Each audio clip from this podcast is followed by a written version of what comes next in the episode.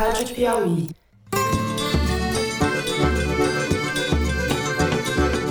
Olá, sejam muito bem-vindos a mais um Foro de Teresina, o podcast de política da revista Piauí. Eu não trabalho por hipótese, eu não sou candidato à reeleição porque a Constituição não permite. Eu estou mais preocupado em nós organizarmos as contas públicas para o Brasil sobreviver em dois mil e vinte e um.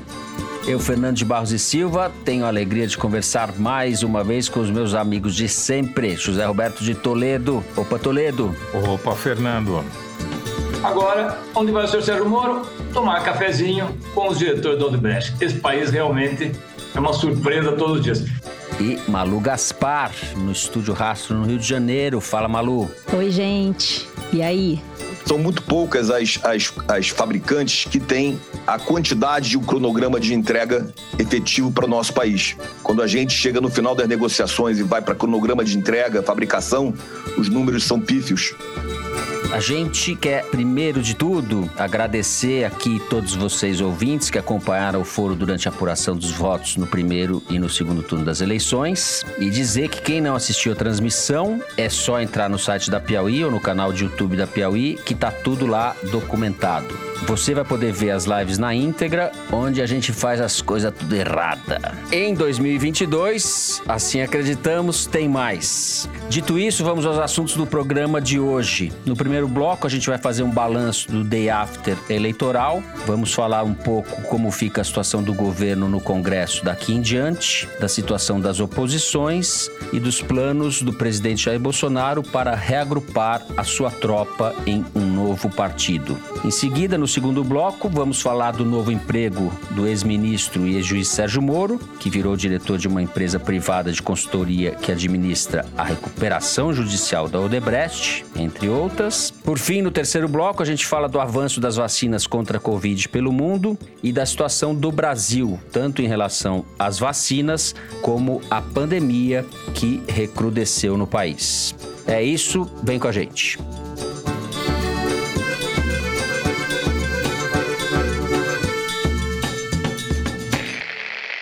Muito bem. Acabaram as eleições municipais, agora é hora em que os líderes dos partidos sentam para fazer as contas da vitória ou da derrota e a gente começa a ver os primeiros desdobramentos disso. O presidente Jair Bolsonaro, depois do fiasco que foi a sua participação na eleição, talvez tenha sido convencido de que não dá para brincar mais sem partido. Bolsonaro está negociando sua filiação com várias legendas diferentes, todas muito finas. A Aliança pelo Brasil, aquele que foi sem nunca ter sido, a essa altura já está praticamente pro anedotário da política brasileira. Entre os pretendentes de Bolsonaro neste momento estão o P P, Pato Pato, o P S D, de Kassab, o Republicanos e, claro, o P S L, de onde Bolsonaro saiu depois de ter sido eleito presidente. Toledo, já falamos um pouco disso no domingo, mas há esse rescaldo, essas conversas ao longo da semana a partir do resultado das eleições. É a hora e a vez do Centrão? É a hora e a vez do Arenão,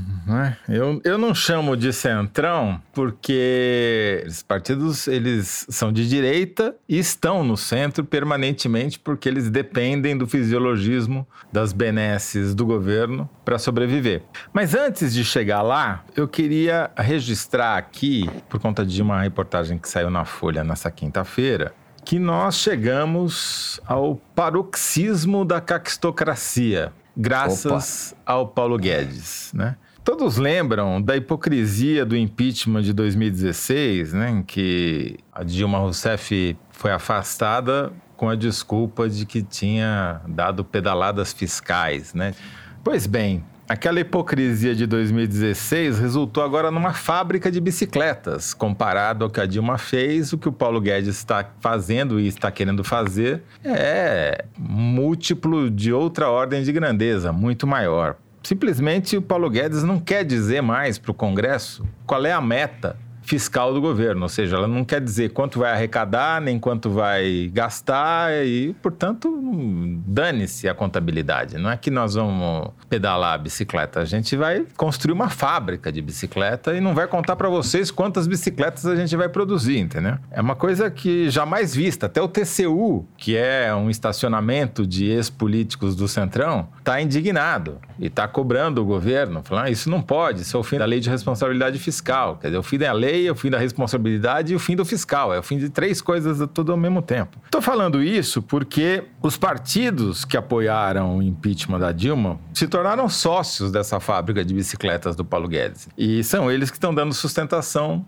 para o Bolsonaro e para o Guedes, né? E o mais irônico aí é que o Guedes, que é uma espécie de vaselina para Faria Lima aceitar o Bolsonaro, ele supostamente era o, a âncora fiscal do governo, o cara que ia zelar pelas contas públicas e pelo liberalismo conforme o manual, e, e o cara está simplesmente picotando e queimando o, o manual, né? Então, esses partidos que dependem do gasto público garantem que ele não vai ser empichado, que ele não vai ser processado, né? Porque falar, não, dá a grana pra gente que a gente segura a sua ponta. Quem são esses partidos? São os partidos que ganharam a eleição municipal. Uhum. São aqueles que cresceram em dois mil e vinte em comparação a dois mil e dezesseis, em alguns casos revertendo uma tendência de queda, em outros consolidando uma tendência de crescimento. Já houve partidos mais próximos de Bolsonaro, já estiveram mais na bica de conseguir a filiação deles, como é o caso do Republicanos. Mas a relação entre o Bolsonaro e a Igreja Universal, e os bispos da Igreja Universal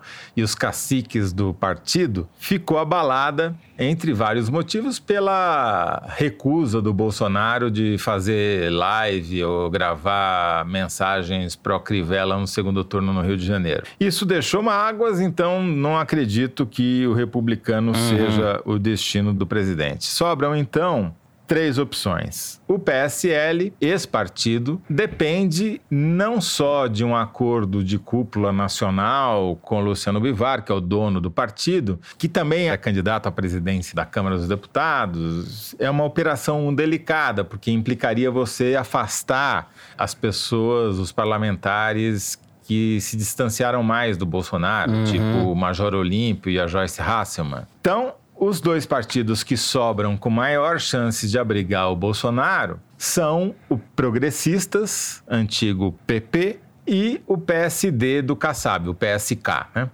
O P S K... ele tem um problema, porque o Kassab é aquele político quântico, que é de estar à direita, à esquerda e ao centro, tudo ao mesmo tempo agora. Não sei se vocês lembram, mas o Kassab é secretário do Dória. É o secretário que foi sem nunca ter sido, porque ele foi nomeado, se licenciou e nunca foi demitido.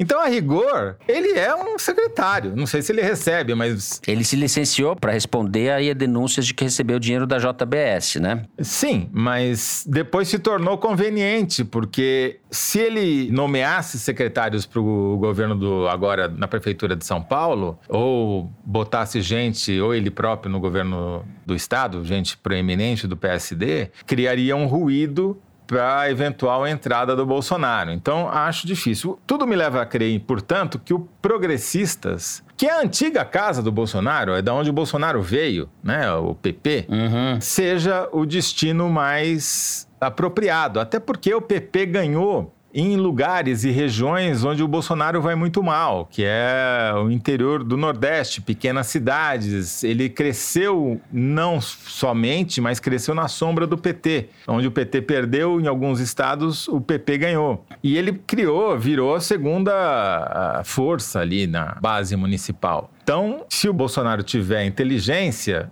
inteligência racional, pensada, com calma, coisa que ele nunca demonstrou, ele, pela lógica, iria para o P P. Tudo isso acontece porque o Bolsonaro é aquilo que a gente já falou em outros programas. Ele é incapaz de criar qualquer coisa. O Bolsonaro só é capaz de destruir coisas, de quebrar coisas. Até quando ele planejou o atentado à bomba numa adutora do Rio de Janeiro, o croqui dele parecia desenho de criança.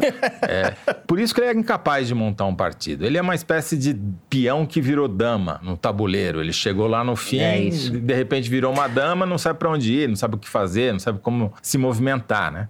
Por isso que eu digo que a gente chegou no paroxismo da caquistocracia, porque a gente tem um peão que virou dama, auxiliado por uma vaselina que muda de forma conforme a necessidade, né? Que é o caso do Paulo é. Guedes. E o P P, como você falou, está aí nas paradas de sucesso, bom, desde a época da ditadura, mas depois era o partido do Maluf, chamava P D S, mas virou, foi uma das estrelas do Mensalão, o P P. Depois brilhou no Petrolão. Brilhou no Petrolão. Qual Exato. É o número do P P? É onze. onze por quê? Porque foi o primeiro partido pós-fim do bipartidarismo. Primeiro sim, eu consegui registro. Sim.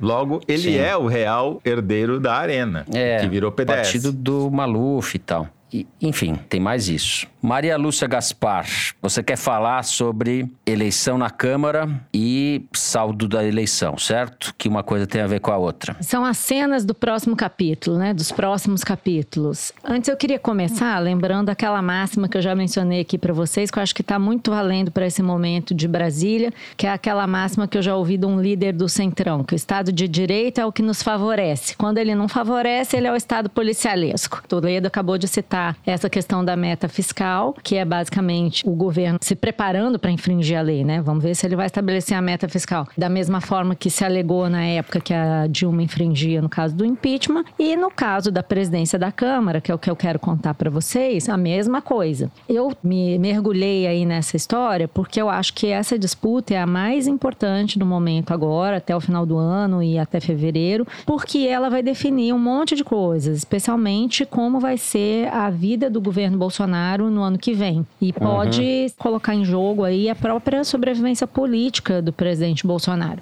Todo mundo sabe disso, todos os movimentos em Brasília, ou virtualmente, né, no cenário político, já que não tem tanta gente assim em Brasília, estão voltados para isso. E se trata do seguinte, está se discutindo agora a possibilidade de reeleição do Davi Alcolumbre para a presidência do Senado e do Rodrigo Maia para a Câmara dos Deputados, que vamos deixar claro já desde desde o início, que não é permitido pela Constituição. É uma ideia inconstitucional, vedada pelo artigo cinquenta e sete. O que, que diz esse artigo? Que não é permitido reeleger o presidente do Senado ou da Câmara ao longo do mesmo mandato parlamentar, enquanto tiver em curso uma única legislatura. Uhum. O Rodrigo Maia já se reelegeu, mas ele se reelegeu uma vez porque, na época, acharam uma brecha, já que ele tinha assumido a presidência da Câmara em substituição ao Eduardo Cunha, que tinha sido afastado e e depois foi cassado.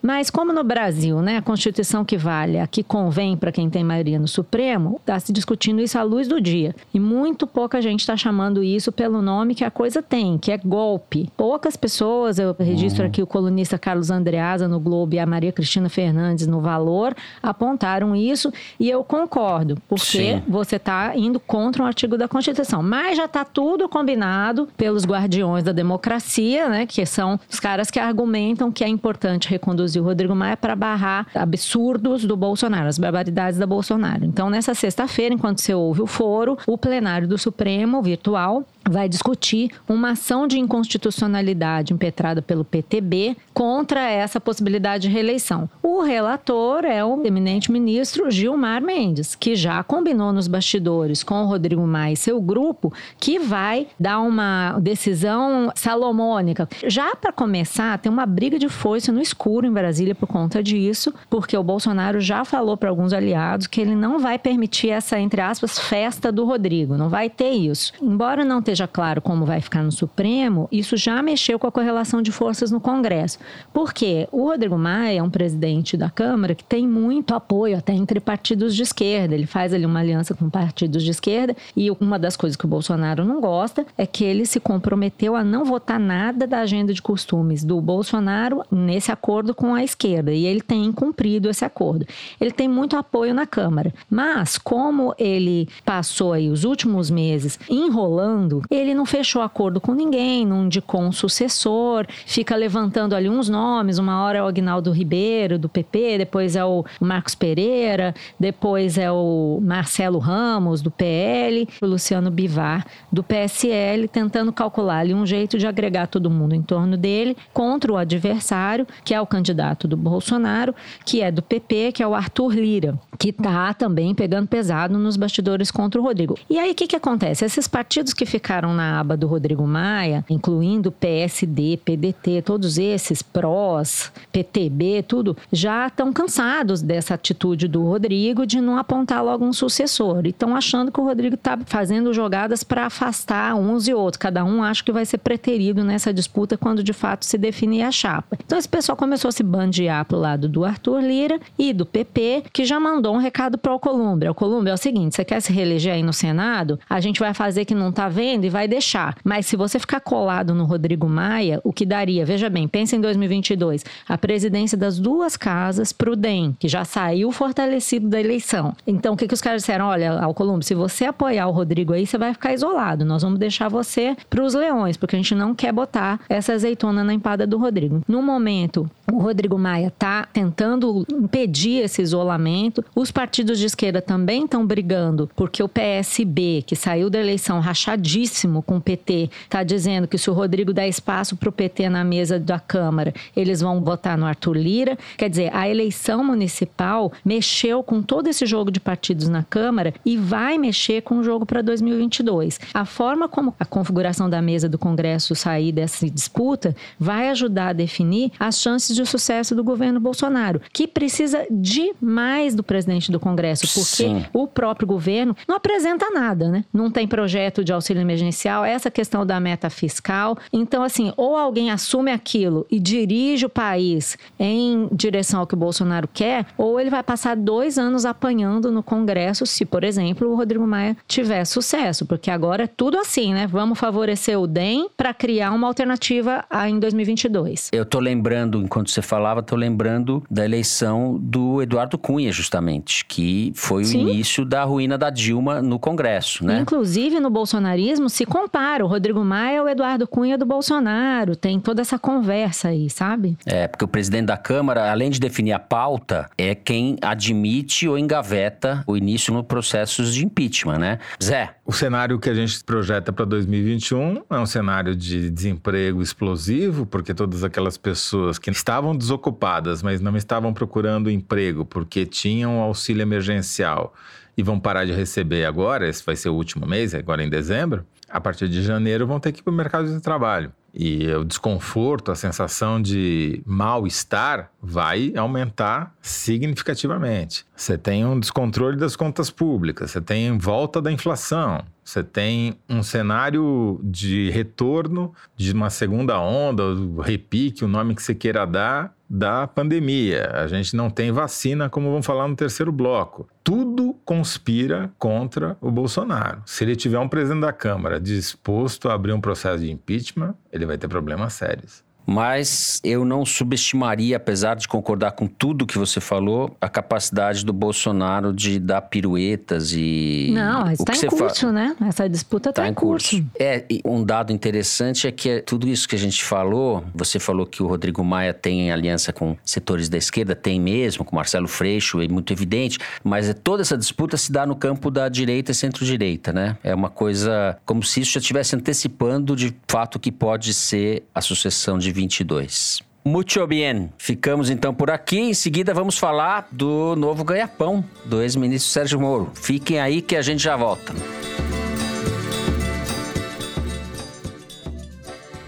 Este segmento foi apresentado pela MUBI, uma plataforma de streaming de curadoria onde você descobre, assiste e avalia filmes, de clássicos cults a obras-primas premiadas. É o seu festival de cinema online. Na MUBI, todo dia estreia um filme, e eles são escolhidos por nossos curadores, e não por um algoritmo. Assim, você investe mais tempo descobrindo filmes incríveis do que buscando o que assistir. Assista online ou faça download para aproveitar o melhor do cinema quando quiser. Experimente trinta dias de MUBI grátis. Visite mubi ponto com barra foro.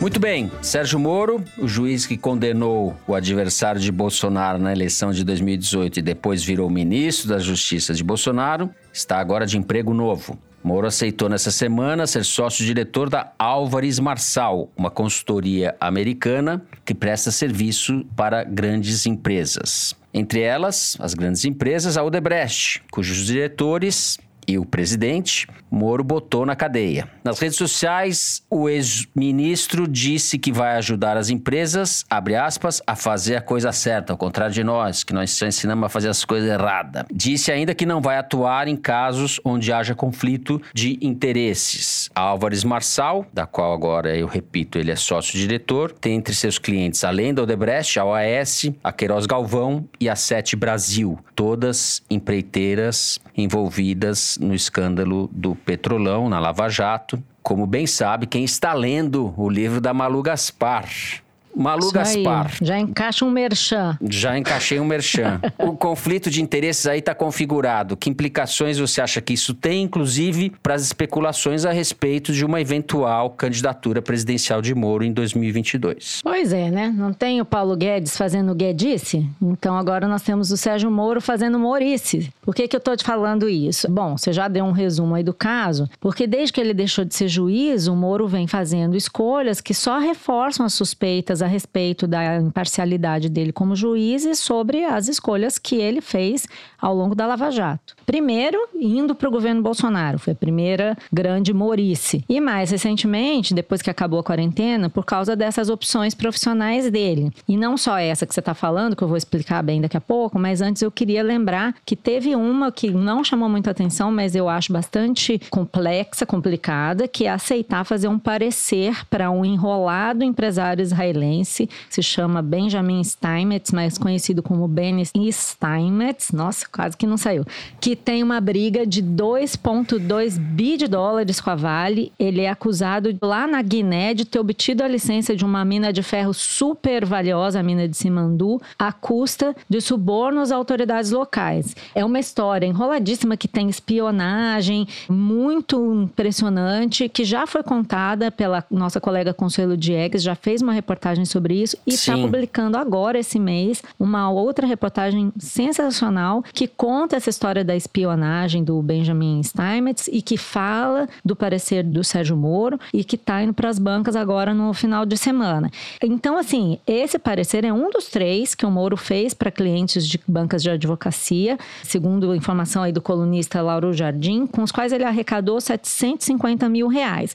Então, ele, como juiz da Lava Jato, está emprestando a marca dele num parecer para um sujeito que é acusado de corromper autoridades na Guiné, na África. O outro serviço que ele pegou, né, o serviço, como diz lá em Minas Gerais, é o da Álvares Marçal, que contratou ele como diretor de disputas e investigação. Acho importante explicar como é que a coisa funciona.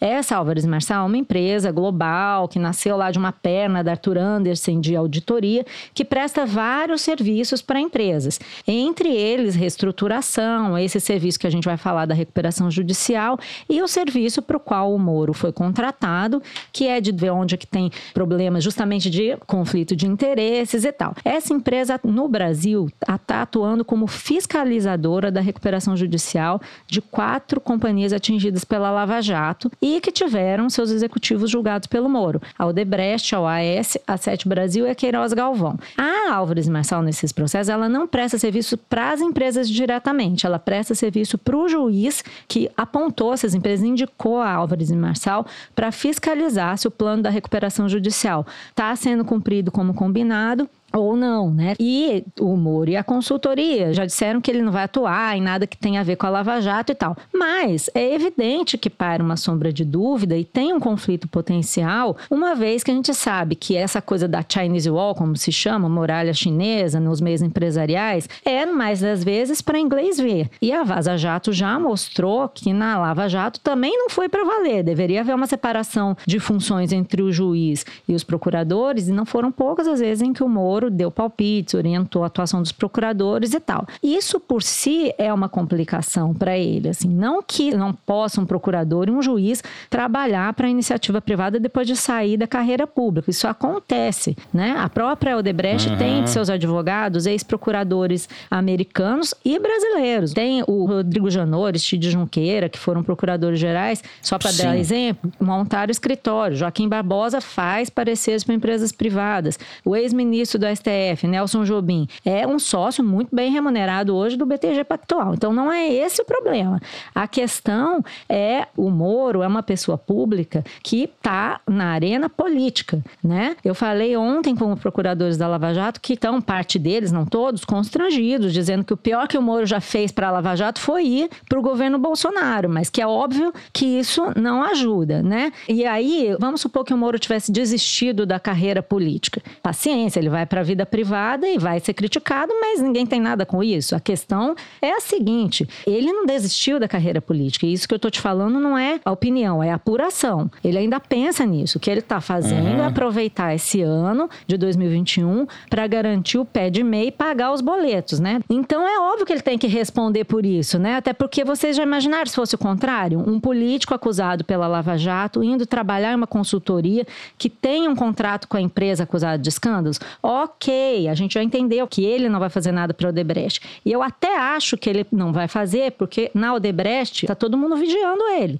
Ele botou o pé lá, ele vai ser denunciado. Mas não importa, porque um homem que pregou tanta moralidade não pode achar que está tudo bem se expõe a esse tipo de conflito. Ele está mostrando Sim. com isso a maneira como ele faz as escolhas dele. E o que ele acha que ele pode fazer que está em escrutínio, né? A única coisa que eu posso concluir com esses movimentos é que o Moro está fortemente empenhado na desconstrução da própria imagem. Não fui eu quem falei, foi o Major Olímpio que falou essa semana que ele deu um tiro no próprio saco. Fino, Major Olímpio. Major Olímpio, que sempre foi um dos maiores apoiadores do Moro. Então você pensa, se um dos maiores apoiadores do Moro no Congresso diz isso, é de se ver que essa foi uma escolha muito ruim, né? Foi não uma escolha difícil, foi uma escolha péssima, né? Depois não adianta acusar a esquerda, os políticos tradicionais, se ele não conseguisse viabilizar a candidata a presidente. Ele está desconstruindo a própria imagem. José Roberto de Toledo, Moro caprichou dessa vez, hein? É, entre o dinheiro e a política, Moro ficou com o dinheiro, né?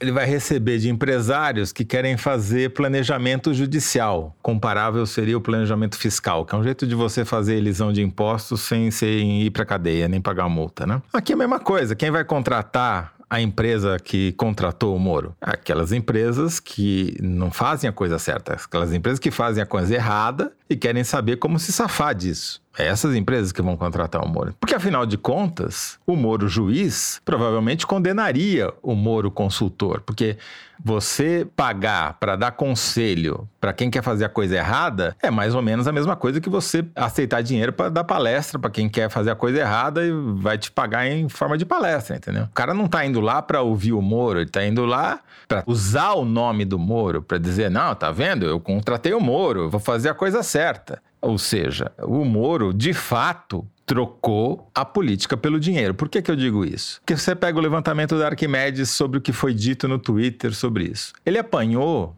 de noventa e um vírgula cinco a oito vírgula cinco. Teve oito vírgula cinco de manifestações solidárias ao Moro. sessenta por cento à esquerda, a maioria foi, obviamente, à esquerda, né? Que bateram nele, mas trinta e um vírgula cinco por cento das manifestações que também foram contrárias foram de bolsonaristas. Ele conseguiu fazer os bolsonaristas falarem mal da Lava Jato. Foi realmente uma jogada genial. Ele conseguiu jogar os bolsonaristas contra a Lava Jato. Quer dizer, bom, sempre trabalharam contra, mas agora declaradamente uhum. contra, né? No momento, olha, o Moro precisa ganhar muito dinheiro nesse emprego para valer a pena. Parece que vai, viu? Bastante. Algumas centenas de milhares de reais por mês, mais bônus, mais não sei o quê.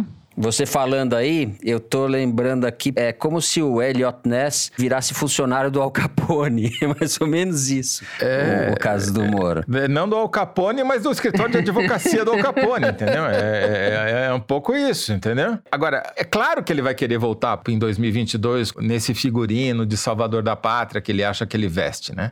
Só que a política cobra preço. Ele não é interregno para fazer caixa, porque pode ser até um caixa de campanha isso que ele está fazendo, né? Devia ser investigado, né? O Ministério Público devia trabalhar contra o seu ex-aliado. Mas vocês não vão falar do acontecimento da semana, gente? Precisamos falar, ela tá louca para falar que ela é que neutra informativa, eu sou é neutra isso? informativa. Eu quero informar vocês que eu sou uma nova neutra informativa. Acrescentei Explica na minha bio. Explica para os ouvintes desavisados o que, que é isso, Maria Lúcia. Não, é só para fazer um comentário comentáriozinho, porque eu, gente, eu não podia deixar de comentar esse grande acontecimento.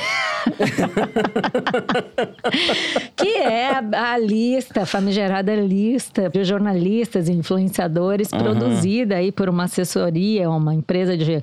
uma outra consultoria que não é a Álvares e Marçal, e sim uma empresa chamada B R mais, que o Ministério da Economia chamou para fazer um monitoramento de imagem em redes sociais. Fizeram aí uma lista de jornalistas classificados como detratores, neutro-informativos e favoráveis. E foi um quiprocó, porque esse monitoramento custou dois milhões e setecentos mil reais e não serve para absolutamente nada, a não ser para a minha própria diversão e de outros que foram classificados nessas categorias, né? Dado que eu agora, eu tiro onda agora, que eu sou uma neutro-informativa. Olha, a reação das pessoas é triste, viu? A raça humana realmente, a reação das pessoas briga, querendo virar detrator, detrator. Eu não quero ser detrator, exato, eu sou favorável, mas não sou favorável. Gente, olha, menos, é ridículo, é um desperdício de dinheiro público, pode-se até argumentar que é improbidade administrativa, desvio de função, porque tem muita gente achando que essa lista vai ser utilizada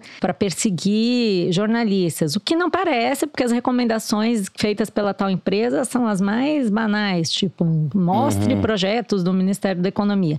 Agora, tem um ponto sério ali, que é a utilização de dados pessoais de jornalistas. Isso sim é um problema. Tem celular, dados que pela Lei Geral de Proteção de Dados não poderiam estar sendo compartilhados assim com um monte de funcionário público, e isso realmente é grave. Então, isso pode dar algum tipo de ação, né? Mas levar a sério essa lista patética realmente... É, o aspecto sério justamente é esse, essa vocação policialesca ou de Estado policialesco que a gente vê a todo momento pipocar, aparecem coisas desse tipo, grotescas e patéticas, é como várzea, você... Né? Uma várzea. Mas o vetor é sempre esse, né? De uma arapongagem fuleira, mas que atenta contra o Estado de Direito, contra várias coisas, né? A vida pessoal das pessoas, a privacidade, enfim, é, joga... A mais grave é aquela dos antifascistas, né? Porque aquela, sim, foi feita por uma secretaria do Ministério da Justiça que servia para isso, né? Aquela é um escândalo. Essa é uma versão tosca daquelas... Sim, é coisa li... da daquela... sessão da tarde, é. é. Sessão da tarde. O governo Bolsonaro... é a pior coisa que aconteceu para a imprensa do Brasil desde a ditadura, desde a censura, e o Paulo Guedes é conivente e ativo. O Paulo Guedes é uma arma contra a democracia. O Paulo Guedes é contra a liberdade de imprensa. O Paulo Guedes é antiliberal. O Paulo Guedes deveria ser punido,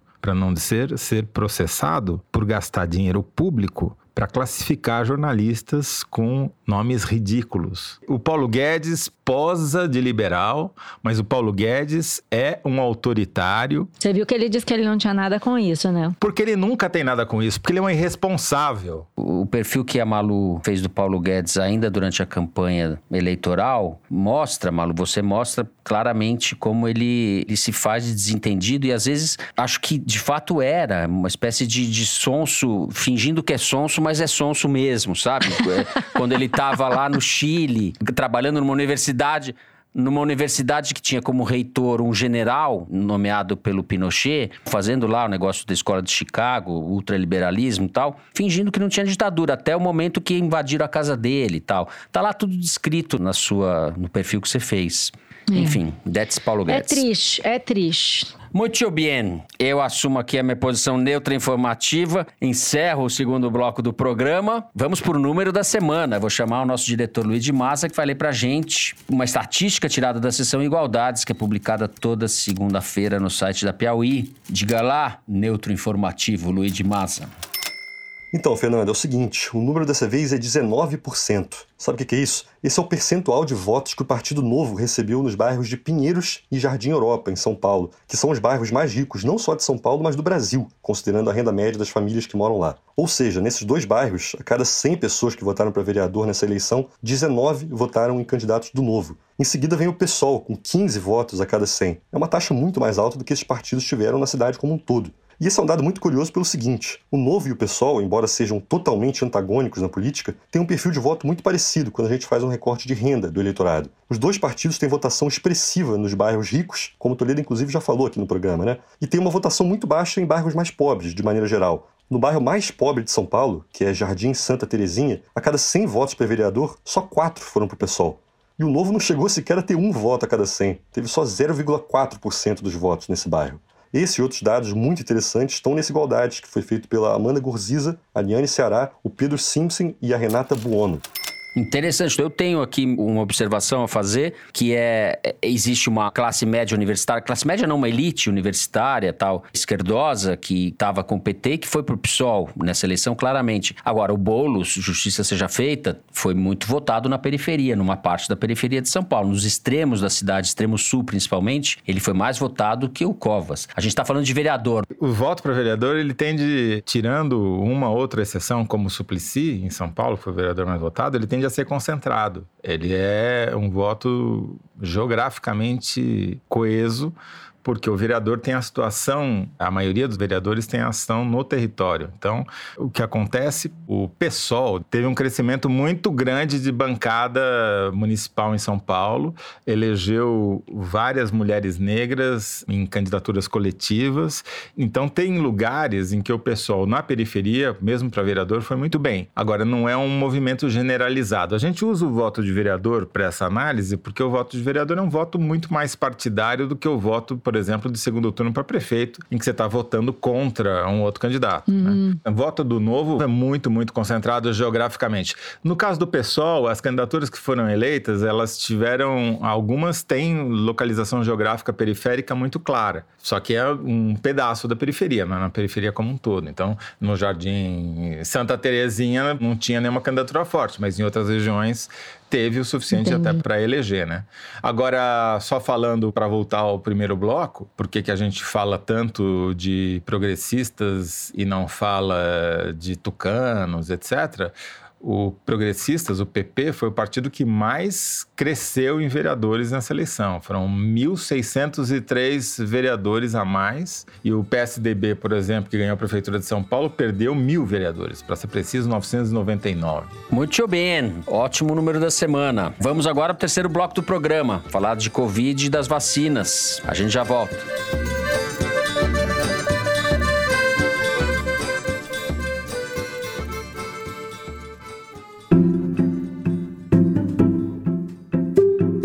Biden foi eleito presidente de uma nação dividida, arrasada pelo coronavírus e mergulhada em uma recessão econômica. Mas esses não são os primeiros grandes desafios da vida de Biden, que foi senador por trinta e seis anos e vice de Barack Obama, enquanto enfrentava a perda do filho Beau, vítima de um câncer no cérebro. Na autobiografia Promessa de Pai, Joe Biden revela os bastidores da sua vida pública e pessoal, e o seu projeto para unir o país. A obra chega ao Brasil pela Intrínseca e está com vinte por cento de desconto no Submarino. É só usar o cupom PRESIDENTE.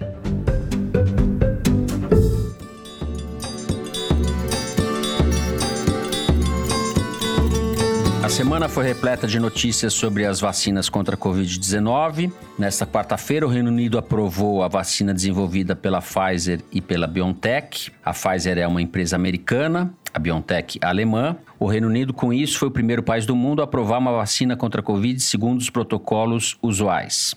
O governo do país prometeu começar a vacinação já na semana que vem. A Rússia, por sua vez, anunciou que começou a vacinação, apesar de os testes ainda estarem em andamento. Nos Estados Unidos, a Moderna já pediu autorização para o uso emergencial da vacina. A Itália anunciou que deve começar a vacinação em janeiro. Enfim, são notícias que estão pipocando aí, animadoras, Toledo, eu posso dizer isso? O Brasil é que não está nada animador, não é? É, o mundo, como a gente avisou aqui durante meses, está se dividindo agora, começou a se dividir concretamente, deixou de ser uma previsão, passou a ser uma realidade, entre vacinados e desprevenidos. Vacinados são basicamente os países da União Europeia, a Europa, os Estados Unidos, o Canadá principalmente, o Japão e o Reino Unido, e até alguns países ultrapopulosos emergentes, como a Índia, que conseguiram se precaver e fazer opções de compra, né? Bancar opções de compra de vacina de vários fornecedores e agora vão ter mais do que duas doses proporcionais à sua população. O Brasil está entre os desprevenidos. No governo dos piores, Pazuello é um caquistocrata mor, porque É um general que não sabia que o SUS existia, foi nomeado ministro da Saúde, com a alegação de que ele é um especialista em logística. Especialista em logística é aquele cara que leva a mercadoria A do ponto X para o ponto Y. Basicamente é isso, né? O nosso caquistocrata de quatro estrelas não sabia que precisava comprar opção de vacina com antecedência, ou se sabia, não fez nada a respeito.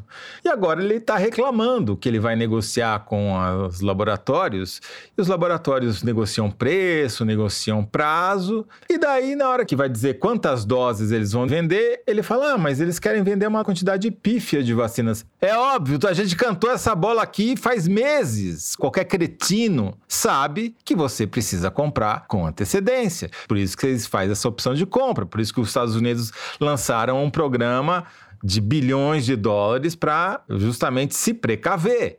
E o Brasil não fez isso. E agora ele não vai ter vacina. E agora ele vai ter que vacinar uma fração mínima da população, se tiver sorte, se alguém quiser vender vacina para o Brasil, e mesmo que em quantidades pífias. E se essa vacina da AstraZeneca, que é aqui o governo federal apostou todas as suas fichas, tiver uma eficácia comprovada, porque até agora a eficácia da AstraZeneca é complicada, porque eles erraram no protocolo de testes e não dá para saber se a eficácia deles é sessenta por cento ou é noventa por cento. Então, o Brasil está no pior dos mundos pela incompetência caquistocrática de um general de quatro estrelas que devia estar de pijama em casa e não dirigindo o Ministério da Saúde no meio da maior pandemia do século. É. Nós viramos párias em vários sentidos, né? Em várias frentes. Na questão ambiental, na gestão dessa pandemia, talvez seja a pior gestão do planeta. O número de mortes está aí para documentar isso. Não, só para explorar um pouco mais em detalhes isso que o Toledo falou, eu queria só apontar como que o ministro Pazuello está se comportando em relação a essa questão da vacina. A gente já comentou aqui lá o início, quando ele fez aquela reunião com governadores e disse que ia comprar, prometeu comprar as vacinas do Butantan, da Coronavac, e acabou tomando uma lambada do presidente Bolsonaro, que desautorizou ele, tudo. Desde então ele pegou Covid, sumiu e agora reapareceu com um discurso completamente errático sobre a vacina, que só mostra o quão perdidos estamos nós, né? Primeiro ele disse que ia comprar a vacina do Butantan, depois supostamente desfez o acordo, mas na prática ainda não desfez, tá lá o protocolo lá que ele assinou, não foi desassinado. Até a semana passada ele dizia que o Brasil ia ter uma chuva de vacinas nos próximos anos, que tinha mais de duzentos laboratórios mundo afora, que não ia faltar, que o que falta hoje vai sobrar amanhã. Aí o T C U e o S T F cobraram dele o que ele não consegue apresentar, que é um plano nacional de vacinação, porque diz que se trata, afinal ele é o homem da logística, né? Aí ontem foi no Congresso Nacional e mudou completamente o discurso. Disse que as propostas que as desenvolvedoras de vacinas apresentaram ao Brasil foram pífias. Falou que pode comprar as vacinas da Pfizer, que tem uma necessidade de congelamento muito forte, para a qual a rede brasileira não está preparada, a rede de distribuição não está preparada, que ele, se ele comprar, só vai comprar pelo COVAX Facility, e que, na verdade, o que tem é isso mesmo, o negócio da vacina da Fiocruz. Não mencionou a vacina do Butantan de propósito, mais uma vez se guiando por uma questão que não tem nada a ver com a saúde da população. E apresentou alguns números que eu acho que tem que ser questionado e para os quais a gente tem que ficar atentos quando, enfim, a gente conseguir conhecer esse plano de vacinação, se é que ele existe, né? Porque ele fala que o Brasil pode ter trezentos milhões de doses em dois mil e vinte e um, o que já é altamente questionável se a gente vai ter mesmo ou não, porque boa parte dessas vacinas seriam essas da AstraZeneca, a gente tem que ver se elas vão ser aprovadas ou não, mas seriam cem milhões de doses entregues pela AstraZeneca até o fim do primeiro semestre, mais cento e sessenta milhões dessa mesma vacina a serem fabricadas pela Fiocruz no segundo semestre. Mais quarenta milhões compradas nessa COVAX Facility, que é um consórcio de países que está financiando o desenvolvimento de vacinas por aí. Essas trezentos milhões de doses, elas se transformam em cento e cinquenta, porque apesar do secretário do Pazuello ter dito ontem no Congresso que talvez não precise dar duas doses, não sei de onde que ele tirou isso, todas as vacinas em desenvolvimento no momento são vacinas aplicadas em duas doses. Então divide aí por dois. Segundo os especialistas na área, tem uma perda de 10 dez por cento. Então, nós vamos ter umas cento e trinta milhões de pessoas que podem ser vacinadas.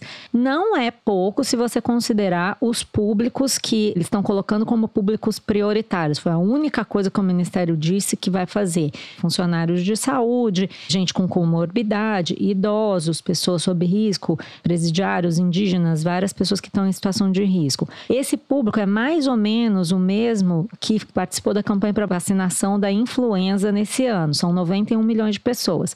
Só que é o seguinte, você tem que dar vacina para essas pessoas no intervalo de sete dias, você tem que cadastrar todas essas pessoas, você tem que saber o nome, onde elas estão, controlar isso, comprar todas essas seringas, todos esses frascos, você tem que garantir acondicionamento. Tudo isso a gente não sabe como eles vão fazer. O que a gente vê é que continua guiando o governo, a narrativa. Numa semana ele fala assim, vai ter vacina, isso o povo acredita, ele continua falando. Aí ele percebeu que o pessoal não acreditou, aí ele diz, não, então agora as propostas são pífias. Não interessa se as propostas são pífias, interessa que como ministro cabe a ele fazer o melhor para colocar a população vacinada. E aí, se ele não faz isso, e eu acho que ele não faz em boa parte por medo do presidente Bolsonaro, porque na verdade, embora ele não tenha falado da Coronavac, eu apurei que ele continua conversando com o Butantan, o que ele vai enfrentar mais para frente são ações judiciais e a pressão dos governadores, porque a Coronavac também está na corrida. Eu não sei de dizer, porque até eles não apresentaram nenhum estudo clínico, nem a Coronavac, nem a AstraZeneca apresentou estudo clínico para a Anvisa, não sabemos dizer se os resultados são aquilo mesmo que eles têm anunciado. Até agora são releases. Mas vamos supor que a Coronavac saia num prazo mais curto do que o da AstraZeneca. Vai ter uma situação em que o governo de São Paulo vai começar a vacinar a população paulista. Vocês já imaginaram o que vai acontecer nos outros estados? O que vai ter de gente querendo ir para São Paulo se vacinar? O que vai ter de gente pressionando os próprios governadores? Toda a pressão que houve em cima do ministro Pazuello e depois que teve aquela briga lá com o Bolsonaro em torno da compra das vacinas do Butantan, se baseava nisso. Eu ouvi vários governadores dizendo que o problema é que não ia ter vacina. Então, mais uma vez, por uma questão de narrativa, pelo medo do Bolsonaro, pela incompetência, saiba-se lá por qual razão, nós estamos caminhando para um cenário de total indefinição. Nós não sabemos nem quantas vacinas nós vamos ter, talvez como o Toledo falou, a gente fique sem nada, seja o desamparado por uma questão de narrativa. Nós vamos ter cidadãos de primeira e segunda categoria no mundo, né? Porque você vai ter gente que, vamos supor, o Reino Unido começou a vacinar. Quem que o Reino Unido vai admitir que entre no Reino Unido? Pessoas vacinadas. Uhum. Tem uma terceira onda da epidemia lá. Sim. E aí logo os brasileiros não vão entrar. E assim vai ser em todo o primeiro mundo. Nos Estados Unidos, na Europa, no Canadá. Então é pária mesmo. Não é que nós vamos virar retoricamente pária. Pária mesmo. Você, você aí que votou no Bolsonaro, que acha o Paulo Guedes o máximo, você não vai para a Europa mais. Você não vai mais poder passar férias em Londres. Que coisa. E Toledo, vai ter uma... Espera-se, eu tenho ouvido muito falar isso, que comece a pipocar a ação no Supremo, obrigando o Pazuello, o, o Ministério da Saúde, a comprar, seja o que for que esteja disponível, né? A tipo Coronavac, ou seja o que for que tiver possível de ser aplicado na população. Então, essa briga ainda vai durar muito tempo e a gente não sabe nem se vai ter alguma coisa disponível, né? Não sei se vocês viram ontem a coletiva da Anvisa.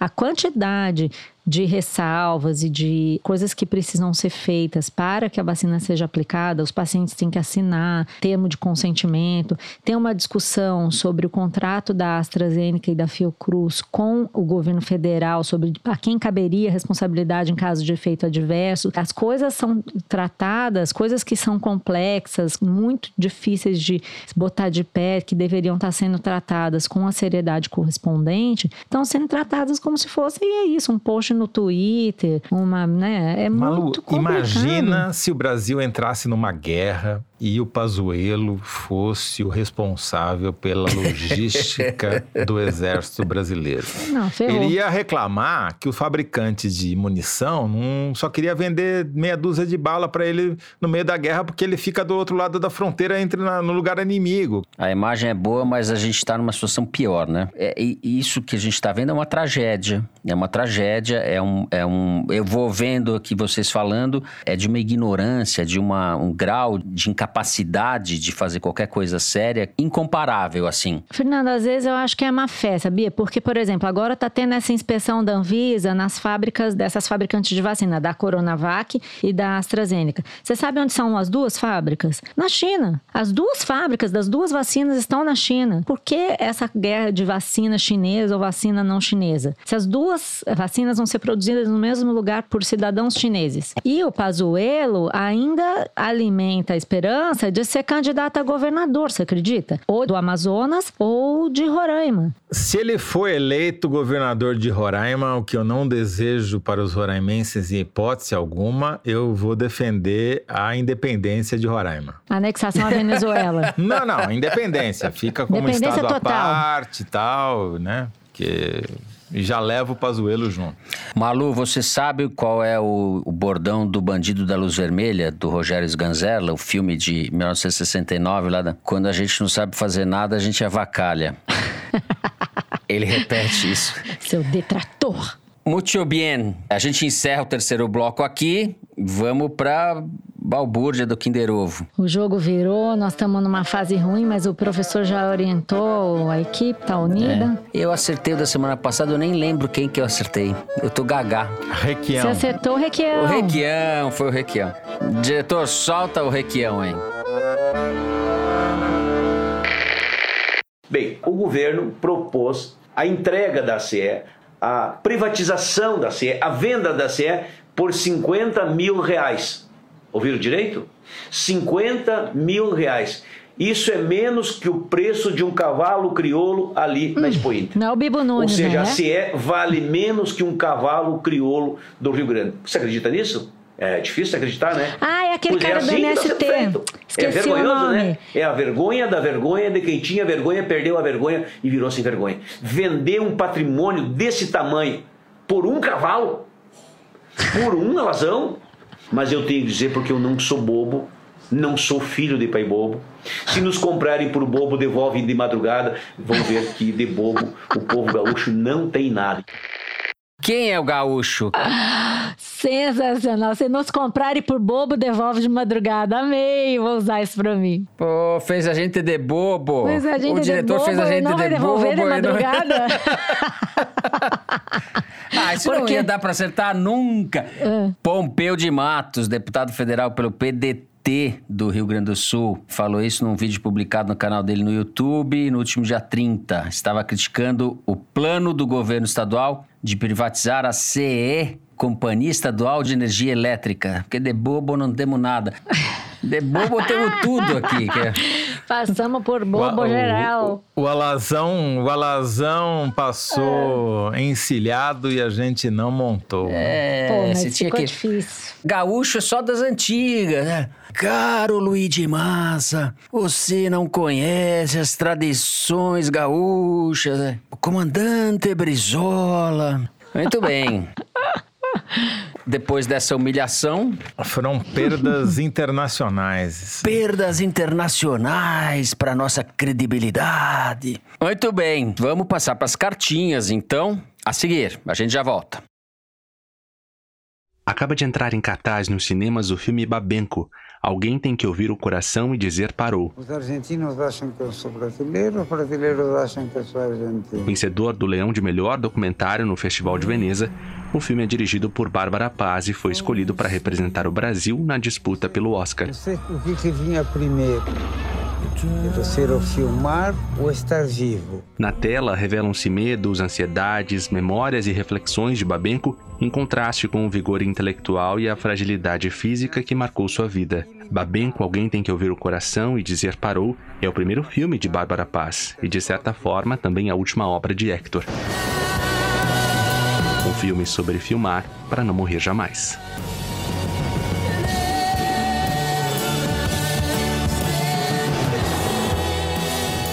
Era isso que eu queria. Obrigado.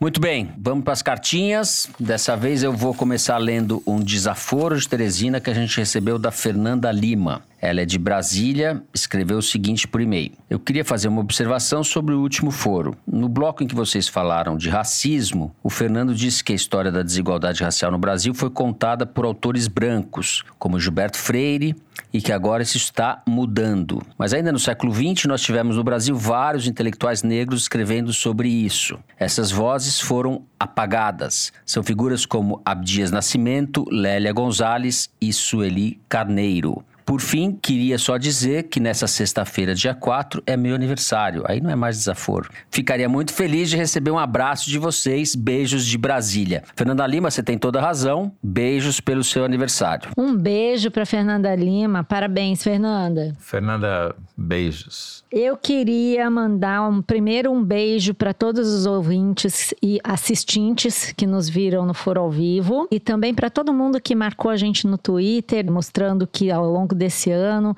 ouviu o podcast no Spotify, na Apple, todo mundo que postou suas retrospectivas provando sua fidelidade ao Foro de Teresina. Todo mundo pediu beijo, era muita gente, ainda bem que era muita gente, então considerem-se todos beijados. Tem um beijo para Brenda Gomes e para o Lucas Duarte da Inglaterra. Beijo para vocês que ouvem a gente desde o começo. O Humberto Ferreira, ele assistiu uma dessas lives que eu fiz do livro, falou que não conseguia ver nada, gente, a não ser o selo do meu ar-condicionado. Ficou lá fixado no selo, mandou tirar o selo do ar-condicionado. E tem outras duas mensagens para ler. Uma é da Ana Luísa, que é de Santa Catarina. Ela me mandou uma mensagem dizendo que sempre escuta o foro juntinho da namorada Mariana, mas que essa semana a Mariana foi para Salvador enquanto ela teve que continuar em casa por causa do trabalho. Aí ela falou assim, dê um acalanto para os nossos coraçõezinhos, mande esse beijo para ela e volte a ganhar o Kinder Ovo. Essa parte não deu, mas tudo bem. Você é a nossa representante feminina no foro. Beijos também no Fernando e no Zé. Beijos, beijos, beijos, Ana Luísa e pra Mariana. A outra mensagem é da Larissa Vasconcelos, que também é de Salvador, minha querida Salvador, falou assim, sempre conto os dias para ouvir o foro, mas essa semana vou deixar para ouvir vocês no sábado, pois na sexta-feira defendo minha dissertação de mestrado em microbiologia. Gostaria que vocês me desejassem sorte e queria mandar um beijo também pro Helder, meu grande amigo que também é ouvinte do foro. Daqui de Dendelândia, um abraço para todos vocês. Um abraço, Larissa, boa sorte para você, vai arrasar aí na sua banca do mestrado. Vai com fé. Muito bem. Eu tenho uma mensagem aqui, um e-mail da Karine Carvas. Vale a pena ler inteiro porque é uma mensagem bacana. Comecei a ouvir o foro em dois mil e dezenove por insistência do meu companheiro, Fábio. Eu costumava ouvir vocês enquanto fazia testes em um espectrômetro de massa de gases nobres da Universidade de Queensland, aqui na Austrália. As notícias da terrinha diminuíam minha tensão diante daquela máquina gigante. O foro virou assunto de conversa durante dezenove meses de relacionamento à distância com o Fábio. No próximo dia onze, o doutorado e a pandemia finalmente vão me permitir pegar o avião de volta para o Brasil, ouvir o foro no mesmo fuso horário que o Fábio e dividir com ele uma assinatura da Piauí. Eu queria pedir que mandem parabéns para o Fábio, que faz aniversário agora, dia sete. Um abraço para a Karine Carvas, outro abraço para o Fábio e a má notícia é que a gente perdeu a nossa ouvinte em Queensland, né? Abraços, abraços para vocês. A gente recebeu dezenas de mensagens pelo Twitter e outros lugares por conta dos rankings que andaram sendo feitos de podcasts, final de ano, balanço e tal, né? Então, agradecer a todo mundo que mandou mensagem, registrando aí que o foro ficou entre os mais ouvidos do seu balanço pessoal. E também entramos aí nas listas de alguns tocadores, né? Como a Apple Podcasts e tal. Obrigado aos ouvintes que são a razão de ser deste programa, para fazer um pouco de candidato a vereador aqui. É isso?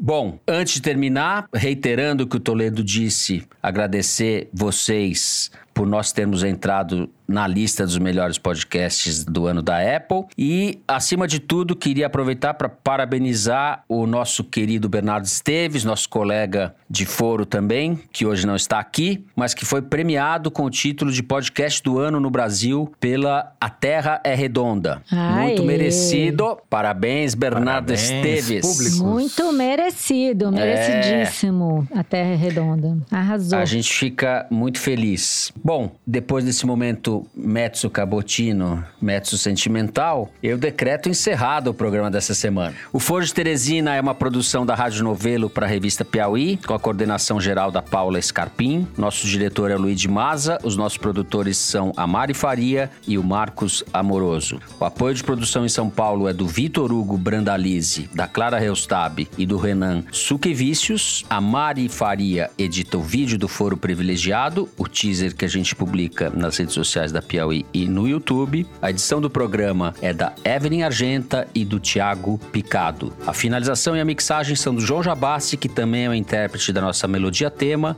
composta por Vânia Salles e Beto Boreno. A nossa coordenação digital é feita pela Kelly Moraes e pela Juliana Jäger. A checagem do programa é do Gustavo Queiroz. O foro é gravado nas nossas casas e no estúdio Rastro, sempre com o apoio do Dani Di e da Som de Cena, do Gustavo Zisman. É isso, eu, Fernando de Barros e Silva, me despeço dos meus amigos. José Roberto de Toledo. Tchau, Toledo. Tchau, Fernando. Maria Lúcia Gaspar. Tchau, Malu. Tchau, gente. Beijo, galera. Até semana que vem.